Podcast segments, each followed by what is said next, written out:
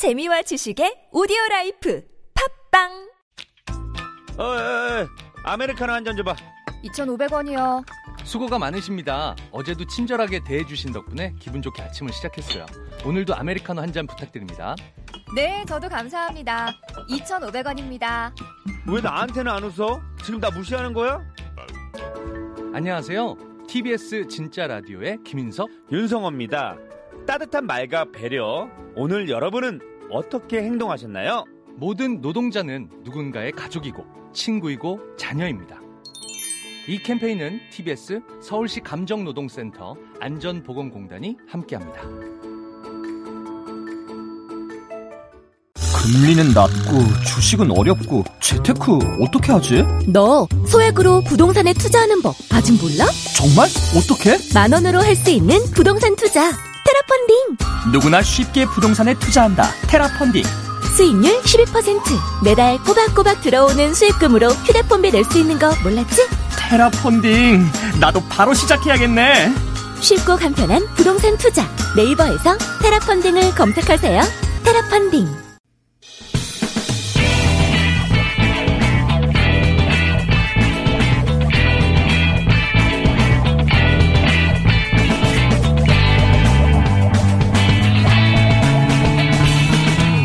김어준의 뉴스 공장.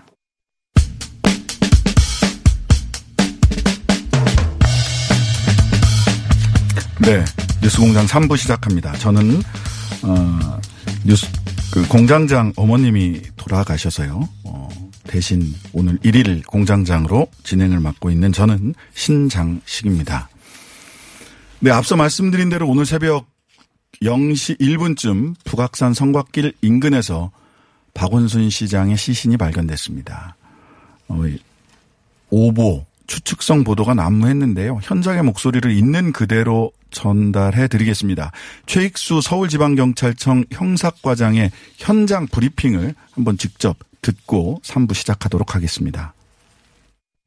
경찰은 7월 9일 17시 17분경 박원순 서울시장 가족의 실종 신고를 받고 7시간 동안의 대대적인 수색을 진행하여 7월 10일 00시 01분경 성북구 북악산 성곽길 인근 산속에서 사망한 채로 발견되었습니다.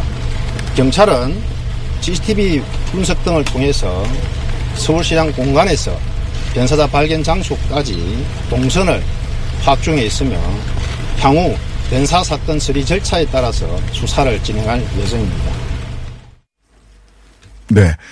어, 최익수 서부, 서울지방경찰청 현장 형사과장이 현장에서 새벽 2시경 발표한 내용이었습니다. 서울시는 잠시 후 9시에 서울시청 2층 브리핑룸에서 시장 거리에 따른 서울시 입장을 발표할 예정입니다. 어, 다른 어떤 추측이나 어, 추론보다도 현장에서 발표한 공식적인 브리핑 내용 그리고 서울시의 공식적인 발표 내용을 어, 중심으로 어, 사태를 좀 인지해 가는 것이 예, 좋지 않을까라는 말씀을 다시 한번 드립니다. 네, 뭐 오늘 들어온 가장 큰 뉴스는 가장 큰 소식은 박원순 시장 관련된 어, 소식이지만 사실 이번 한또참 많은 이슈들이 있었습니다. 그 수사지휘권 발동을 두고 윤 총장이 윤석열 총장이 추미애 장관의 지휘를 따르는 모양새를 취했지만 그 대검 발표문에도 보면 갈등의 씨앗이 굉장히 많이 남아 있고요. 오늘 발표되는 부동산 정책과 고위공직자의 다주택을 둘러싼 정치권의 반응도 뜨겁고 국민들의 반응도 뜨겁습니다. 덩치 매치 두 분과 주요 쟁점 짚어보겠습니다. 윈지코리아 박시영 대표님, 인사이트 K 배종찬 연구소장님 나오셨습니다. 안녕하세요. 안녕하십니까. 반갑습니다. 박시영입니다. 네. 어, 박원순 시장, 서울시장 말씀을 이야기를 나눌 수밖에 없습니다. 실종된 지 7시간 만에 오늘 새벽 0시 1분경 어, 숨진 채 발견됐습니다. 많은 분들 지금 충격에 빠지셨을 것이고 어젯밤 밤잠을 이루기 어려운 분들도 많으셨으리라고 생각이 됩니다. 저 역시 그랬고요. 아, 박원순 시장님 9년 동안 서울시장 맡았고 아, 민주당의 유력한 대권 후보 중 한 명으로 뽑혀왔습니다. 우리 박원순 시장이 걸어오신 길 그리고 행보에 대해서 두 분 설명 좀 부탁드리겠습니다. 네, 뭐 박원순 시장님은 이제 인권 변호사로 알려져 있죠. 그리고 이제 시민사회 쪽에 발을 디디면서 시민운동가의 삶을 살으셨죠. 참여연대, 네. 아름다운 재단, 멤버죠. 예. 그다음에 희망제작소. 어떻게 보면 우리 사회의 중요한 어떤 어, 의제들을 늘 선, 선도적으로 길을 열었던 분이라고 보여지고요.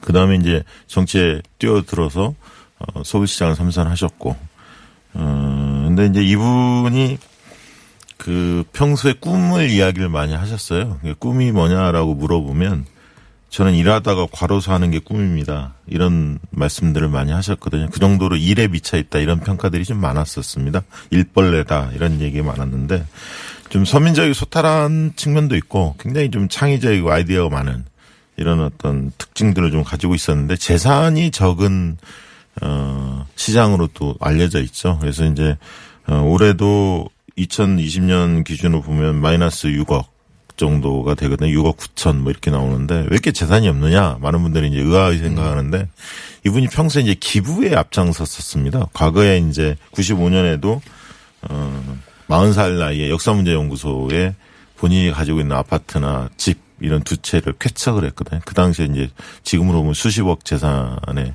해당되는 규모인데요. 네네. 이런 어떤 어, 의미 있는 일에 앞장섰던 분이기 때문에 더또 어, 충격이 크지 않았나 하는 생각이 듭니다. 시민운동의 개척자, 일벌레, 뭐, 이렇게 기억을 해볼 수 있을 것 같습니다. 가장 파란만장했던 삶을 뭐 살았던 인물로 평가를 해보는데 2011년에 저는 주목을 합니다.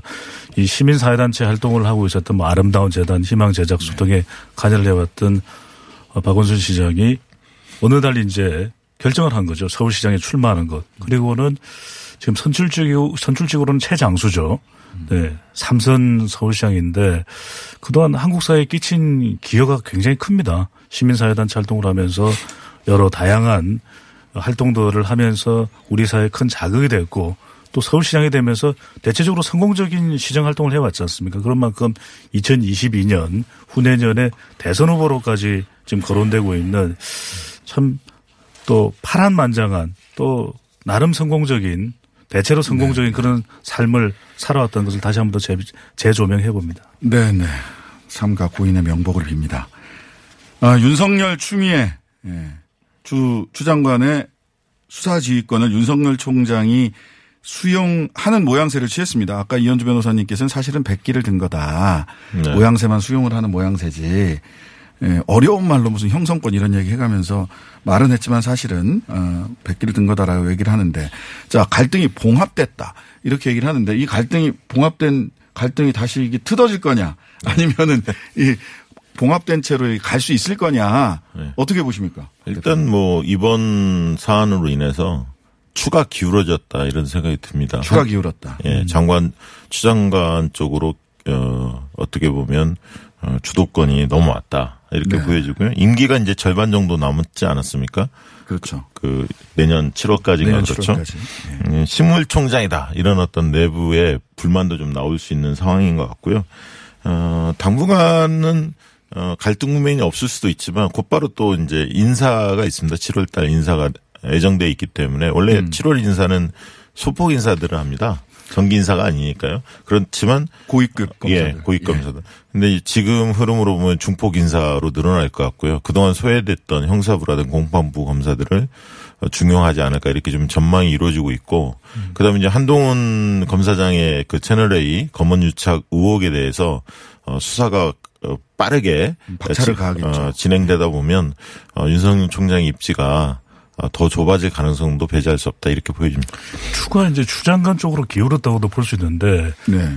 뭐 표면적으로는 봉합되는 것으로 보일 가능성이 상당히 높아 보입니다. 왜냐하면 이번 이 이번 사안 관련한 이후에까지 윤, 윤석열 총장이 계속해서 추장관과 충돌하는 국면으로 가면 두 가지 현상이 일어날 수 있는 거죠. 하나는 검찰 내부도 혼란스럽고 국민 여론도 상당히 악화될 수 있는데 그렇지만 이것이 봉합되는 것은 아닐 가능성이 높다. 그것은 왜냐하면 추 장관과 윤 총장의 대결 구도가 아니라 이제는 정치권의 대결 구도가 될 거예요. 예. 그래서 맞습니다. 이것이 저는 정치권 공방으로 확산되면 되는 현상은 나타날 것으로 그렇게 보입니다. 그 두 분 모두 어쨌든 그 추장관 쪽으로 추가 기울었다 이렇게 말씀을 하셨고 그다음에 어, 그, 그, 그 전제 두 분 다 전제하는 거는 윤석열 총장이 총장직을 내려놓지는 않을 거다. 어, 그러면요. 네, 왜냐하면 것을 또, 전제를 하고 계시는 거죠. 어, 본인 가족과 관련해서도 좀 의혹들이 좀 고발된 상태가 네, 그렇죠. 않습니까? 일심 동체라고 표현을 했던 예.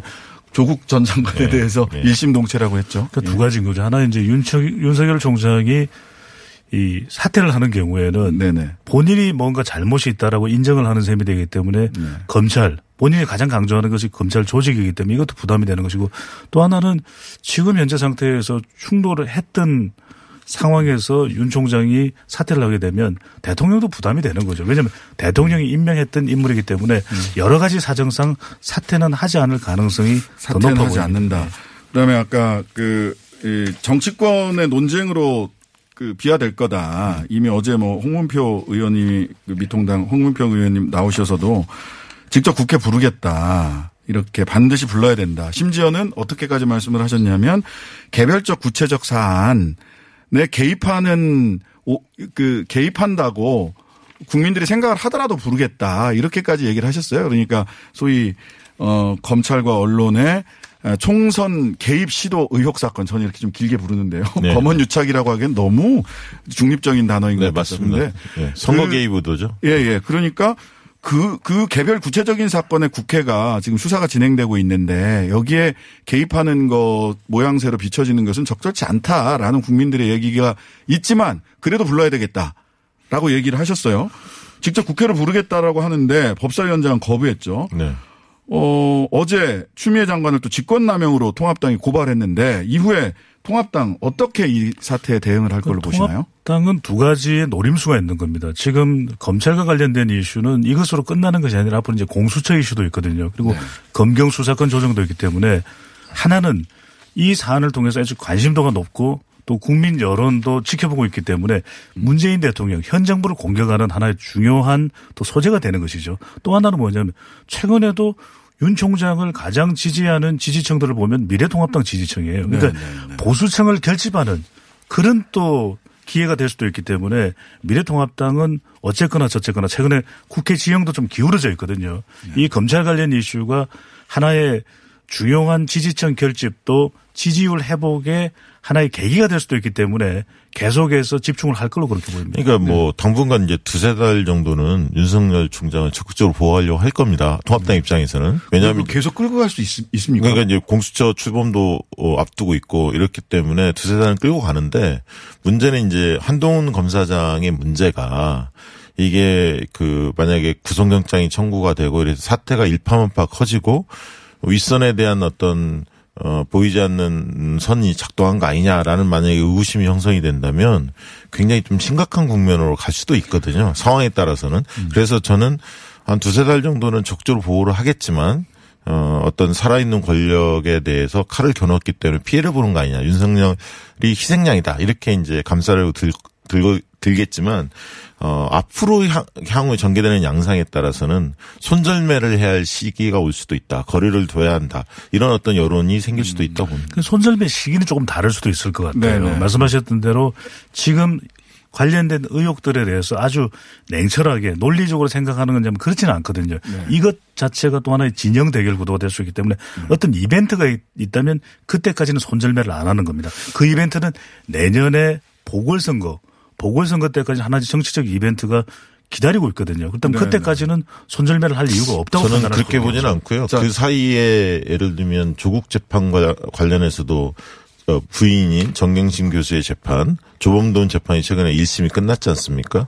정경심 교수가 피해자다 이런 어떤 어, 결과가 나왔거든요. 그렇기 때문에 어, 연말까지 이 재판들이 굉장히 그 속도를 낼 겁니다. 그래서 이제 그런 결과도 굉장히 거치 문제라든가 통합당의 스탠스를 정리하는데 어, 변수로 작동할 가능성이 있다. 여튼 이게 이제 여러 가지 손절 손절은 분- 손절은 할 것 같다 두 분 다. 근데 그 시기가 언제냐? 조국 재판, 조국 전 장관 재판이라든지 또 한동훈 검사장에 대한 수사를 통해서 뭐가 얼마나 밝혀지는지 또 가족 이게 좀 한동훈 사건, 한동훈 검사장 수사도 그렇고요. 그 윤석열 그 장모하고 처 부- 배우자에 대한 수사도 어, 재밌는 것은 지금 중앙지검 형사 일부 정진웅 부장이 다 이 수사를 두 개를 다 공교롭게 그렇게 하고, 하고 네. 있더라고요. 우리가 이 관련된 있습니다. 이야기를 뭐 너무 길게 할 필요는 네, 없는데 맞습니다. 지금 우리가 손절미 얘기가 나왔으니까 계속해서 주식이 상승 상승 여력이 있는 것은 유동성이 풍부하기 때문이거든요. 그러니까 네, 네. 윤석열 총장과 관련해서도 그렇고 추 장관과 관련해서도 워낙 관심이 높고 지금 정당 간에는 또 이걸 가- 관련해서 공방을 벌일 만한 소재들이 많기 때문에 저는 아주 단기간에 끝날 가능성은 크지 않다. 좀 더 지속될 수, 지속될 여지가 많이 있다. 이렇게 분석을 해봅니다. 네, 윤석열 대권 주자 3위로 10%대 초반 지지율이 예, 나왔죠. 네. 그리고 이게 지금까지 말씀을 들어보자면 실은 어 정부 여당에 대한 공격 어 정부 여당 여, 여당과 대립각을 대척점에 서 있기 때문에 그 보수층의 예, 지지를 받은 것이다. 하지만 이게 예. 언젠간 손절될 수 있다라고 하는 정도 이야기가 네, 예, 것 그. 정도 예. 하고요. 하나만 더 짚으면 어쨌든 황교안 전 대표가 지지율이 급락을 했는데 네, 네. 그거를 이제 받아낼 수 있는 받아먹을 수 있는 이제 후보가 있어야 하는데 눈에 좀 잘 안 띄다 보니까 네. 윤석열 총장한테 쏠린 겁니다. 이게 이분이 무슨 통합당의 그 후보는 아니잖아요. 정치색이 없는 분임에도 불구하고 정치적 포지션이 돼 있다는 거죠. 그러니까 살아있는 권력 현 정권과 좀 불편한 관계이고 한편으로는 또 나경원 전 의원이라든가 이런 수사는 제자리를 걷고 있기 때문에 네, 어떤 지- 진영 간에 바라보는 시각이 좀 극명하게 다른 것 같습니다. 그래서 예. 보수층은 우리 사람이다 이런 인식을 좀 가지고 있는 거죠. 그렇죠. 윤석열 총장이 정당 정치인은 아니죠. 어, 검찰 정치를 하고 계신 분인 건 좀 분명해 보이긴 합니다. 말하자면 현상이고 이건 예. 윤 총장의 자기 지지율이 아닌 겁니다. 예. 핵심적인 지지층이 있느냐, 반등 가능성이 있느냐라고 봤을 때는 사실은 그냥 현상일 뿐이다. 예, 이렇게 지금 분석을 해 주셨습니다. 정치권 부동산 공방 한번 살펴보겠습니다. 최근 부동산 대책 영향으로 민심이 들썩거렸죠. 그래서 정세균 총리까지 나서서 이거 여론 심상치 않다. 민심 심상치 않다 이런 얘기 했는데요. 대통령 국정수행 긍정평가는 딱 50%입니다. 이번 주 결과 어떻게 보셨는지. 그러니까 결국 여론이 중요한 거죠. 대통령 지지율이 내려갔던 가장 큰 이유는 이것이 경제 문제인 겁니다. 단순히 부동산 문제가 이 부동산 관련 이슈인 것뿐만 아니라 세금이라고 하는 것은 현실적인 문제인 것이거든요. 특히 또 30대는 집을 사고 싶어 하는 또 욕구와 희망이 있기 때문에 그래서 세대를 초월해서 지역을 초월해서 하지만 부동산이 뭐 현 정부만이 이 대책을 내놓고 정책을 내놓아야 되는 건 아니거든요. 그만큼 어렵습니다. 과거 어떤 정권도 부동산 문제를 정책을 한 번에 내놓거나 해결한 적은 없기 때문에 그런데 신속하게 또 관심을 기울이는 정부의 태도가 보였거든요. 바로 그것이 지지율을 조금이라도 끌어올리는 반등시킬 수 있는 계기가 되는 것만큼 얼마만큼 여론을 또 수렴하느냐 반영하느냐 이것이 중요하다는 하나의 또 교훈 이런 것을 얻을 수 있는 기회가 된 것이죠. 오늘 부동산 세제 대책 발표되는데요. 지역별로 국민들 찬반 여론이 팽팽한데 어떤 차이들이 있는지 좀 한번 짚어주시겠습니까? 네, 뭐 리얼미터가 저기 조사한 거에 의하면 음, TBS 의뢰로 어 종부세 강화에 대해서는 응답자의 53.5%가 찬성했습니다. 근데 이제 주로 보니까 찬성한 사람들이 부산, 울산, 경남, 광주, 전라, 경기, 인천 이런 지역에서 좀 어, 평균보다 높게 찬성률이 나왔고요. 음, 서울에서 멀수록 두 군데는 그렇고 경기 인천은 또 뭐 수도권이긴 하네요. 반대 응답은 41.4였는데 서울과 충청권에서는 찬반이 좀 비슷한 것으로 조사가 됐습니다. 연령대별로 보자면은 40대에서 네. 찬성 응답이 가장 그렇습니다. 지금 현- 나타났네요. 현재 정부에 대해서 어, 지지층을 좀 분석을 해보면 연령별로 분- 분석을 해보면 과거에 이제 3, 40대가 높았는데 최근에 이제 30대가 조금 빠졌고요. 40대는 좀 굳건히 좀 버티는 그런 양상을 보이고 있습니다. 근데 이제 40대들이 세제 개편 종부세 올리는 거에 찬성을 한다라고 하는 거는 사실은 세금 가장 경제 활동을 가장 많이 하기 때문에 세금 가장 많이 내는 세대일 것 같은데. 이게 이렇게 봐야 될 것 같아요. 그러니까 네. 명분과 이해다. 네. 그러니까 호남은 사실 이번 부동산 논란하고는 크게는 또 상관없는 지역일 수도 있거든요. 네. 그런데 호남에서 가장 종부세 부과를 강화해야 된다는 의견 또 40대에서 높은 것은 이 명분입니다. 그러니까 문재인 대통령의 정책에 대해서 힘을 실어주는 핵심 지지층이들이거든요. 그런데 반면에 뭐 경기 인천 또 서울 경기 인천은 또 지- 일부 지역은 이해관계가 걸려 있고 일부 지역은 아닐 수도 있습니다. 그런데 이제 이해관계가 많이 걸려 있다고 판단되고 분석될 수 있는 서울과 30대에서는 반발이 상당히 나온다라는 것은 이것은 이제 명분이냐 이해관계냐 이렇게 볼 수가 있는 거죠. 그러니까 실제로 종부세와 관련된 계층이라는 것은 인구 분포로 보면 2, 3%에 불과하거든요. 그렇죠. 해당자는 네네. 그럼에도 불구하고 반대가 꽤 높은 거는 40% 가깝게 반대가 나오는 거는 정부 정책에 대해서 무조건 좀 반대하는 정서를 가진 층이 일부 존재하는 게 사실이고요. 또 한 가지는 부동산 정책만큼은 정부 정책 좀 믿지 못하겠다. 이런 정서가 좀 있는 거죠. 그 빌미를 제공하셨던 분이 사실 노영민 비서실장인데 반포 아파트 매도하겠다고 밝히긴 했어요. 사과 매각으로 이게 마무리될 수 있을지 여론 동향들이 어떨까요? 저는 노영민 비서실장이 문매를 맞았는데 그건 맞을 수밖에 없었고요. 어, 중요한 것은 이것을 계기로 어, 긍정적인 시그널도 분명히 나타나고 있습니다. 이제 홍남기 부총리도 어, 세종과 의왕 집 두 채를 가지고 있는데 의왕 집을 내놓기로 어제 그 발표를 했고요. 그 다음에 이제 이 논란이 고위공직자들의 전방위적으로 좀 확산되는 것 같아요. 다주택자는 조기에 좀 처분을 해달라. 이런 어떤 어, 메시지가 강력하게 전달이 되고 있고 더 나아가서 부동산 백지 신타 까지 흐름이 좀 형성되고 있어서 어떤 도화선, 기폭제가 된 측면도 있다. 그런 생각이 듭니다.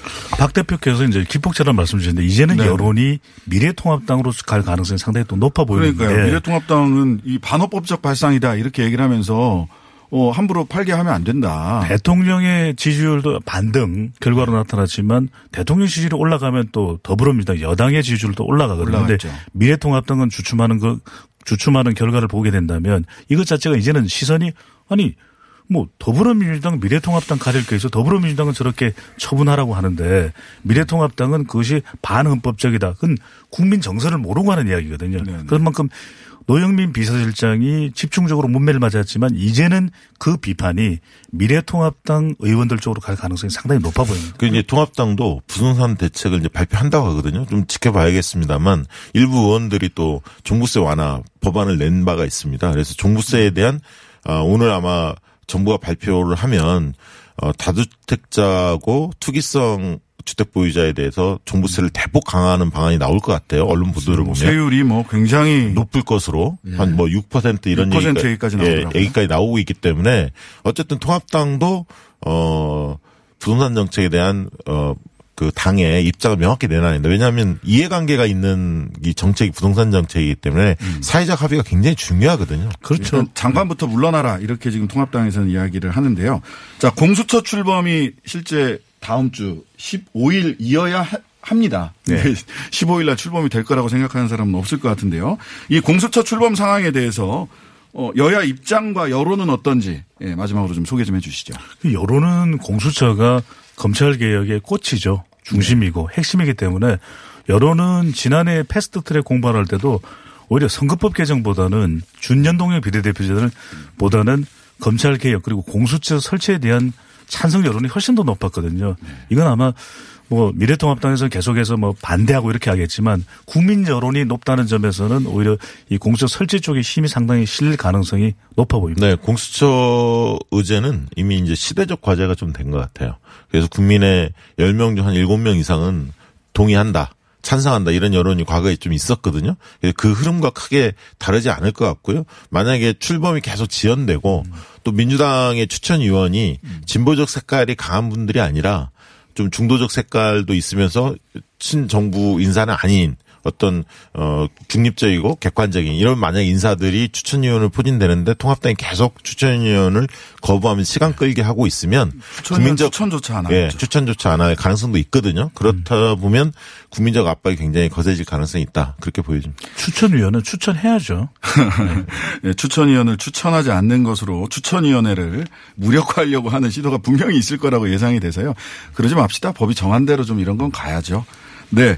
아, 지금까지 어, 여러 가지 올해 이- 이번 주 발생했던 이슈를 우리 박시영 대표 그리고 배종찬 연구소장님과 함께 어, 짚어봤습니다. 감사합니다. 예. 고맙습니다. 감사합니다.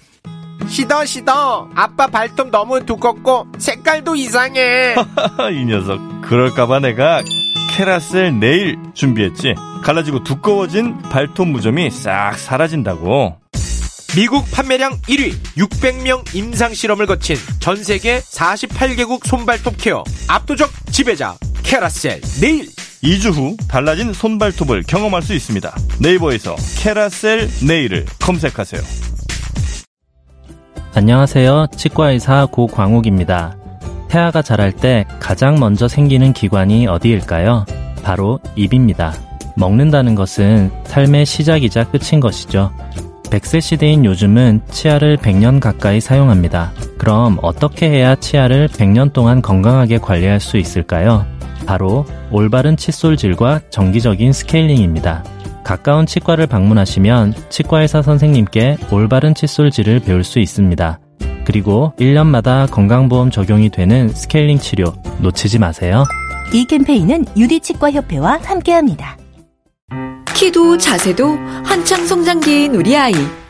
허리 펴고, 어깨 펴고, 고개 들어야지. 지금 자세가 평생 자세가 될지도 모르는데 계속 따라다니면서 잔소리만 하실 건가요? 그래서 아이에게 필요한 건 바디로직 탱크탑 주니어. 입으면 끝. 곧게 편하게. 우리 아이 자세를 바로 잡아주세요. 바디로직 탱크탑 주니어. 바디로직. 친구들한테 보육원에서 사는 걸 들키지 않으려고 늘 친구들을 데려다 주고 집에 가곤 했어요. 안녕하세요. 18 어른 신선입니다. 저희는 보육원에서 자랐다고 말하는 것이 너무나 어렵습니다. 한 번쯤 용기 내어 말했다가 차별과 편견의 상처를 받기도 합니다. 저도 얼굴을 보이고 목소리를 내는데 많은 부담이 있었습니다. 그럼에도 보육원 출신이라고 차별받지 않는 사회, 편견 없이 우리를 바라보는 사회를 만들기 위해 18 어른 캠페인을 시작했습니다. 아름다운 재단 18 어른 캠페인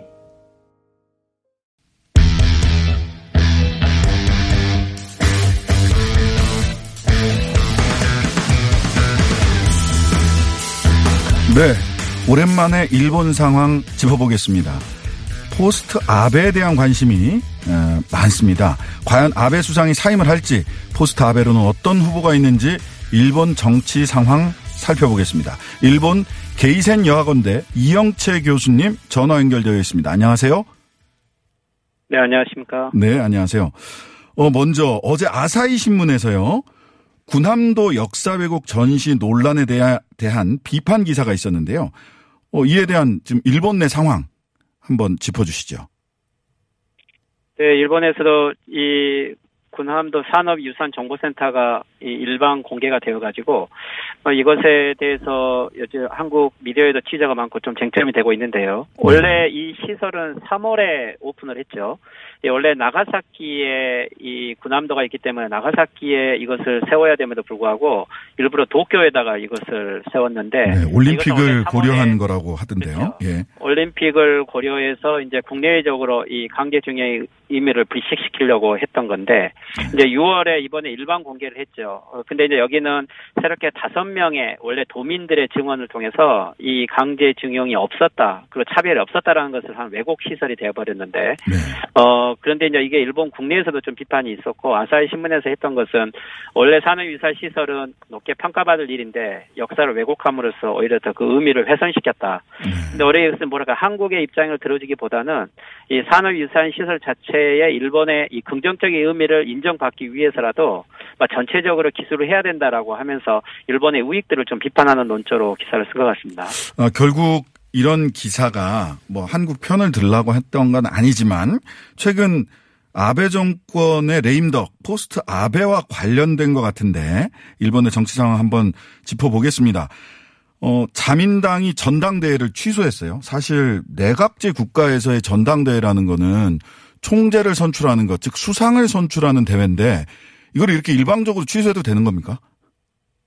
예, 글쎄요. 이것은 지금 일본이 자민당 55년 창당된 이후에 처음 있는 일인데, 예, 그게 이것은 그러니까 이 내각제에서 자민당 총재가 수상이 되는 곳에서 이 당대회를 하지 않는다는 것은 조금 어 의아 뭐 의아한 일이죠. 근데 이제 지금 현재 자민당 어 내에서 지금 아베 수상 지휘부에서는 어 고민도 많은 게 하나의 이유는 자민당에서 포스트 아베에 대한 지금 아베 수상의 의도대로 이 내부가 결정되어 있지 않기 때문에 예, 오히려 이런 것들을 조금 입장 조율이 안 돼 있는 것에 대한 반영인 것 같고요. 그리고 또 하나는 지금 현재 당대회를 할 수 없는 상황인 게 지금 이 아베 수상의 여러 정치적 실패들이 예, 어떻게 보면 이 당대회가 지휘부 규탄대회가 될 수 있어서 네, 네. 일부러 이것을 피하는 것 같습니다. 뭐 이유는 코로나라고 하지만 실제 다른 공명당이나 사회당은 당대회를 생각하고 있기 때문에 그것은 말도 안 되는 것 같고요. 근데 이제 지금 당 내부 상황이 좀 복잡한 것은 어, 가와이 법무장관이라고 예, 지금 현재 현역 국, 어, 국회의원 부부가 예, 선거 어, 뇌물죄로 구속이 되어 있는 상태인데 이것은 이제 자민당 지휘부가 특정 지역에 거대한 예, 정치 자금을 지원함으로써 네. 결국 뇌물죄가 돼서 구속이 되었죠. 그렇기 때문에 각 지방에서는 여기에 불만이 많고요. 그리고 코로나 이후에 아베 정권의 실정의 문제도 예, 많이 있고 최근에 지금 홍수 사태가 많이 나와서 지방에서 한 60명 이상의 사망자가 나왔는데 근데 이제 이 홍수 사태도 결국에는 아베 정권이 도쿄 올림픽이라든지 어 그리고 미국과의 무기라든지 이런 부분에만 집중을 하면서 지방의 치수 사업을 방치하고 지방을 포기한 거죠. 뭐 이런 것에 대한 각 지방이 지금 불만이 팽배해 있고 특히 한국하고 관계에서도 이 한일 무역 분쟁 이후에 한국에서 관광객이 오지 못하게 함으로써 네, 지방 네. 재정이 악화되어 있는데 홍수도 어떻게 보면 이것은 그러니까 어뭐큰 폭우라기보다는 어 중앙 정부의 실책이라고 네, 그러니까. 이 아베 정권이 아베 수상이 현 수상이 후계 구도가 정리가 안 돼 있고 자기 뜻대로 차, 차기 수상이 결정이 되지 않을 것 같으니까 일단 연기를 한 거다.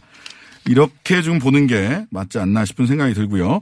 결국 이거는 전부 다 그 포스트 아베가 누가 될 거냐, 일본 차기 수상이 누가 될 거냐 하는 문제로 귀결이 되는 것 같은데요. 지금 어 포스트 아베 후보로 어 거론되는 사람들이 이시바 전 자민당 간사장, 그다음에 키시다 전 외상, 그다음에 자민당 소속은 아니지만 이번에 당선된 고이케 도지사 정도가 있는 거죠. 이 각각 어떤 분이고 어떤 사람들이고 누가 포스트 아베로 유력한지 말씀을 좀 해주셨으면 좋겠습니다. 예. 예, 지금 포스트 아베로 아베 수상이 생각하고 있는 후임은 예, 키시다 후미에오라고 하는 전 외무상이고 어 그리고 지금은 정조 회장인데 원래 이 키시다 씨는 어 정치권 집안이고 일본에서는 정통 보수의 한 축을 담당하고 있죠. 근데 저희들에겐 잘 알려진 것처럼 원래 이쪽은 어 한일 국교 정상화를 한 이케다 전 수상 그리고 오이라 외상 이것을 계승하고 있는 파벌이기 때문에 실질적으로는 좀 보수 온건파이지만 네, 친한파라고 어, 분류되기도 하죠. 예, 예. 그렇죠. 친한파이기 때문에 한국 정책은 좀 유화적이긴 할 건데 지금 아베 수상의 정책을 그대로 따르고 있기 때문에 지지율이 한 4%밖에 되지 않아서 수상이 되기는 어렵다고 보고요. 네. 어, 이시바 시게르 정 간사장은 대신 이 반 아베 정책을 일관되게 주장을 하고 있고 그래서 아베 수상이 가장 경계한 사람이죠. 원래 이제 이시바 시게르 씨는 어, 도토리현인데 도토리현은 원래 한국이나 북한과 교류가 많은 지역이어서 이 지역의 도지사 출신이고요. 네. 어, 그렇지만 이제 방위 장관인데, 뭐, 이 사람은, 어, 헌법 개정에 관련돼서는 일본의 자위대를 국군으로 만들어야 된다라고는 생각하죠. 어떻게 보면 안보 정책에서는 아베 수상보다는 더 보수적이지만, 근데 이제 실질적으로 한국에 대해서 역사 문제, 식민지 문제는 사죄를 하고, 북일 국교 정상화는 해야 되고, 야스쿠니 참배도 절대 하지 않는 사람으로, 어떻게 보면은 신보수라고 볼 수 있을 것 같습니다. 네네. 근데 지지율이 지금 현재 31% 정도 되기 때문에 가장 유력하다고 볼 수 있죠. 전당대회를 하게 되면 오히려 지방 의원들이 이 사람을 네, 좀 네. 지지할 확률이 많아서 대회 네. 못하게 되는 거죠. 이 교수님 그 그래서 도쿄 고이케 도지사 같은 경우는 네, 간단하게 좀 정리해 주시죠. 예, 도쿄 도지사 고이케 지사 같은 경우는 이제 이번에는 지금 올림픽으로 아베 수상과 함께 어, 타협을 해서 이번에 당선이 된 것은 사실이지만 예, 아직도 이 어, 떻게 보면은 지방의 에, 신우익이라고 볼 수 있는데 고이케 지사는 왜 그러면 간동 대지진에 예, 추도사도 보내지도 않고 한국인에 대한 차별 정책도 쓰고 있죠. 하지만 어, 이분은 지금 현재 도쿄가 코로나 문제도 있고 올림픽 재정 문제도 있고 그리고 어, 도쿄 도의 재정 어, 악화도 많아서 네, 네. 바로 수상 후보가 되기는 어려울 것 어렵다. 같고요. 또 일본에서는 예, 워낙 예, 여성에 대한 차별이 많아서 어, 여성 정치가가 예, 그렇게 바로 수상이 되기는 어려울 네, 것 같습니다. 알겠습니다. 지금까지 일본 정치 상황 이영채 교수님과 함께 짚어봤습니다. 감사합니다. 네, 수고하십시오.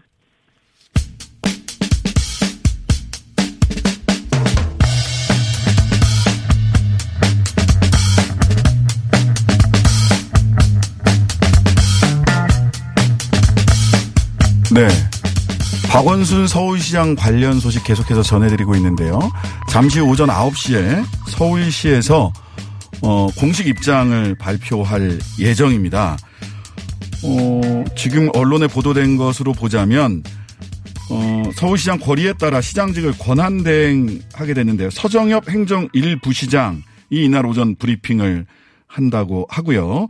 서울시 관계자는 어, 빈소가 박 시장님의 빈소가 서울대병원 장례식장에 마련될 예정이며 일반 인을 대상으로 한 조문을 진행할지에 대해서는 아직 결정된 바가 없다라고 지금까지는 말씀해 주셨습니다. 이것과 관련해서 어, 보다 공식적인 얘기는 잠시 후 9시에 에, 서울시 행정 제1부시장이 브리핑을 직접 한다고 하는데요.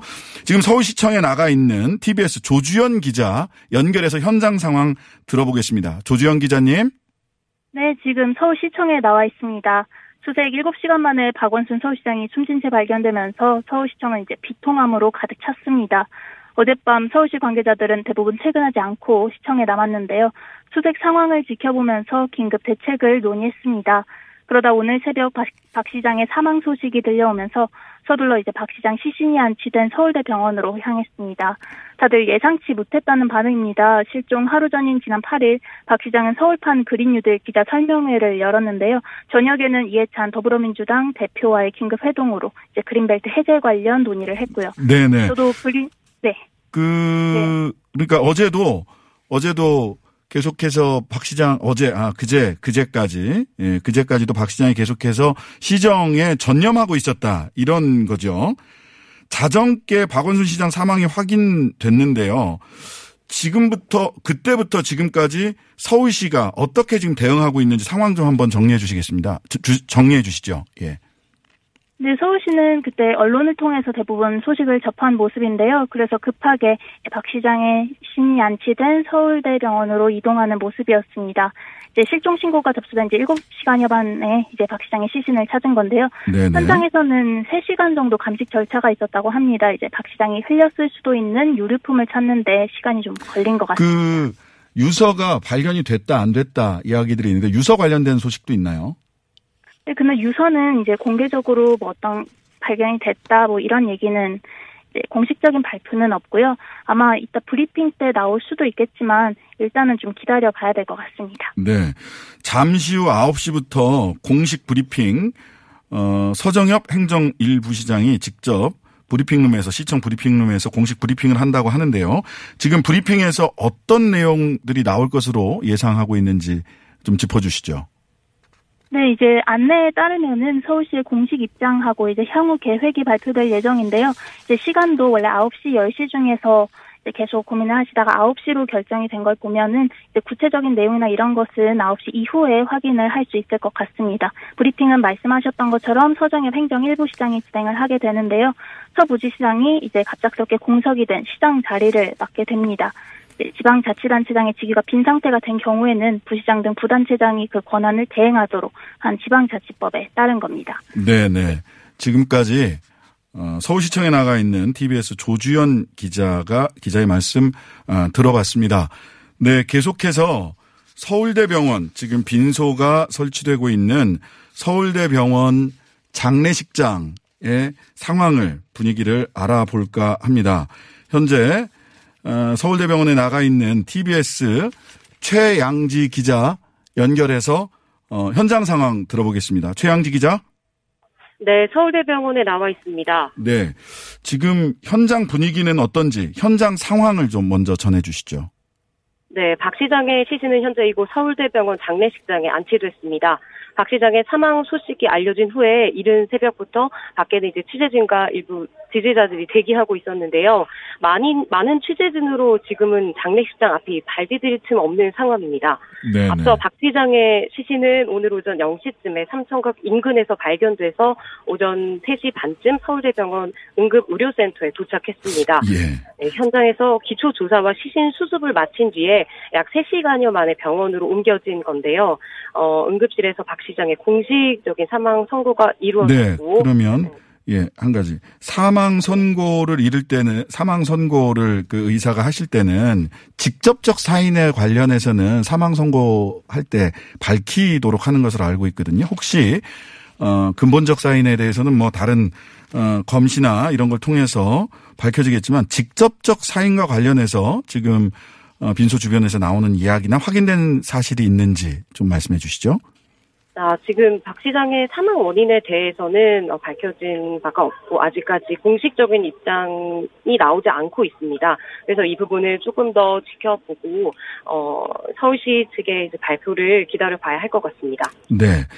지금까지 언론에서 들어온 소식 말고 현장에서 새로 들어온 소식은 따로 없는지 예, 좀 말씀해 주시죠.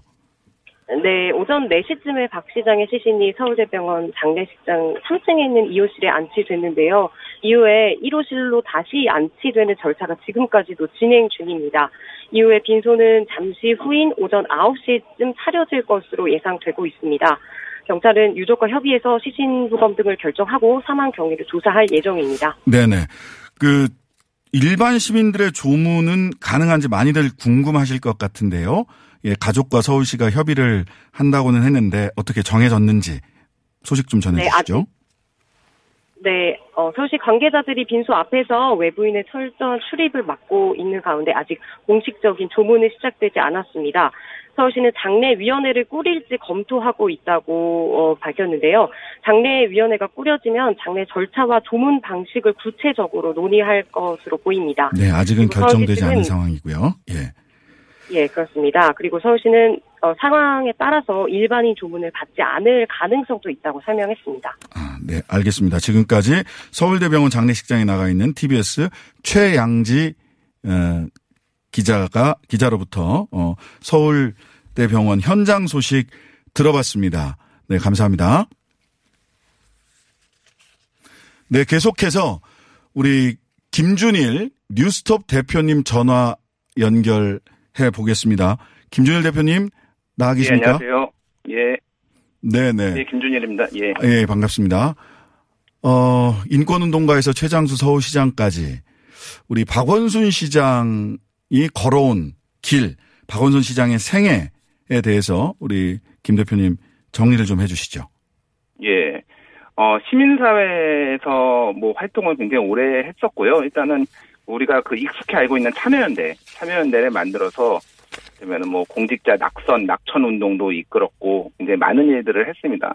그리고 그 이후에는 아름다운 재단과 희망 제작도를 만들어서 그 이후에 기부 문화, 한국의 기부 문화를 만드는 것에 바꾸는데 굉장히 일조를 많이 했고요. 그 이후에 2011년에 그 이제 서울시장 재보궐 선거에 출마를 해서 그때 나경원 후보를 물리치고 아, 아, 서울시장에 당선이 됐고요. 그리고 2014년에 정몽준 후보, 2018년에 김문수 후보를 물리치고 3선, 어, 서울에서, 한국에서는 최초로 3선의 서울시장이 돼서 굉장히 오랫동안 서울시 행정을 이끌어 왔다는 이제 평가를 받고 있고요. 그리고 이제 가장 주목받았던 게 아무래도 2015년 메르스, 박근혜 정부 당시 메르스 사태 때 굉장히 단호한 모습으로 그 정부가 좀 우왕좌왕하고 있을 때 단호한 모습을 보이면서 대응을 잘해서 그때 당시에 대권 후보 1위, 차기 대권 후보 1위에도 잠깐 올라갔었거든요.